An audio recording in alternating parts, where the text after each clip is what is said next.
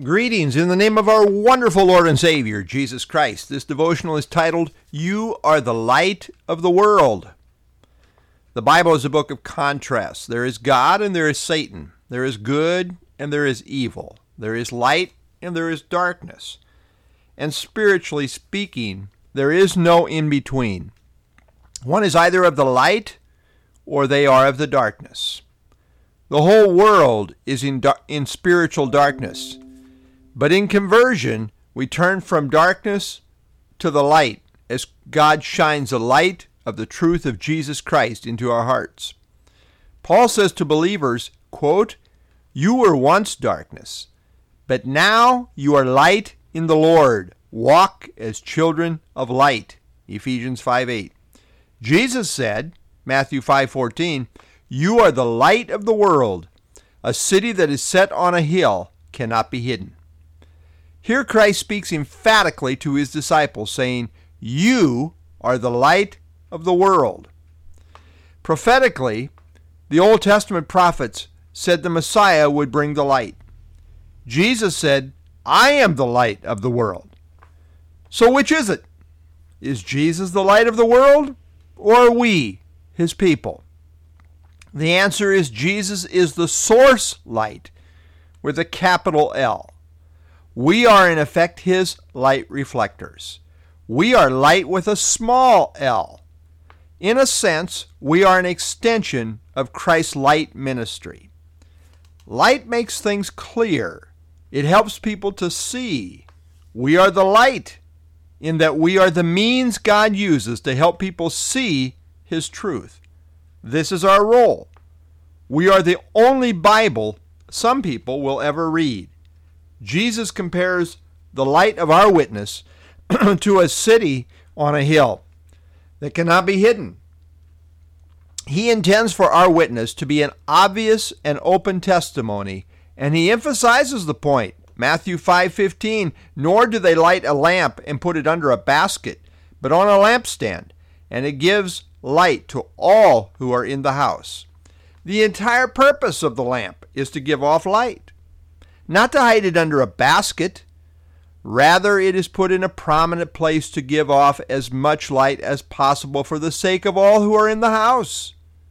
The idea is that we as believers should seek as much exposure as possible for the giving off of our light.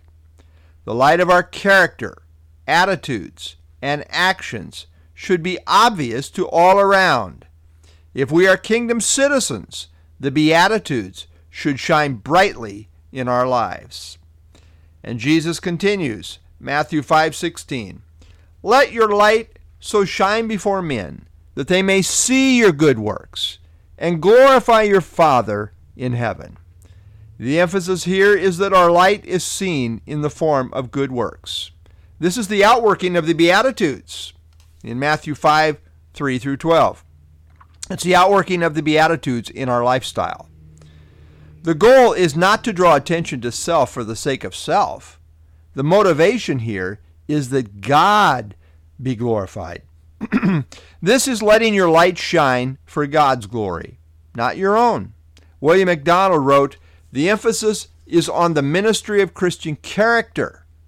The winsomeness of our lives in which Christ is seen speaks louder than the persuasion of words. Yes, God uses words too.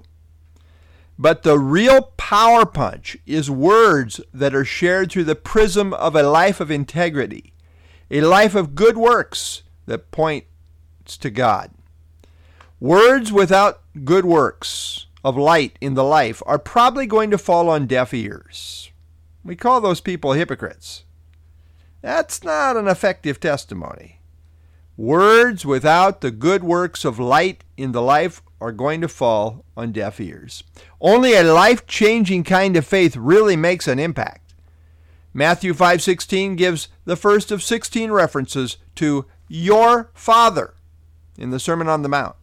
Clearly this is directed to disciples who know God as their Father. It is they who are the light of the world. Our calling in life is to shine for Jesus. Philippians 2 14 through 16 reads, Do all things without complaining and disputing. Keep that in mind in the context here. Do all things without complaining and disputing, that you may become blameless and harmless, children of God without fault in the midst of a crooked and perverse generation, among whom you shine as lights in the world, holding fast the word of life, so that I may rejoice in the day of Christ, that I have not run in vain or labored in vain. Lord, we thank you that you are the light of the world. And you bring the light. You shine the light into our hearts as, as children of God. We have seen the light. We have responded to the light. We have come to the light. And now, by your grace, we are light reflectors. We too are the light of the world in a, in a small L sense. As your representatives, we shine the truth. We hold the truth. The truth is on display in our lives as we live it out. Lord, help us to do so faithfully. Indeed, uh, we are in the midst of a crooked and perverse generation, among whom we shine as lights in the world. The whole world is crooked and perverse, but Lord, we are to be straight for you. We are to be uh, living in lives of integrity for you, and, and so causing our light to shine to the glory of God. May it be so in my life and our lives today for your glory. I pray in Christ's name. Amen.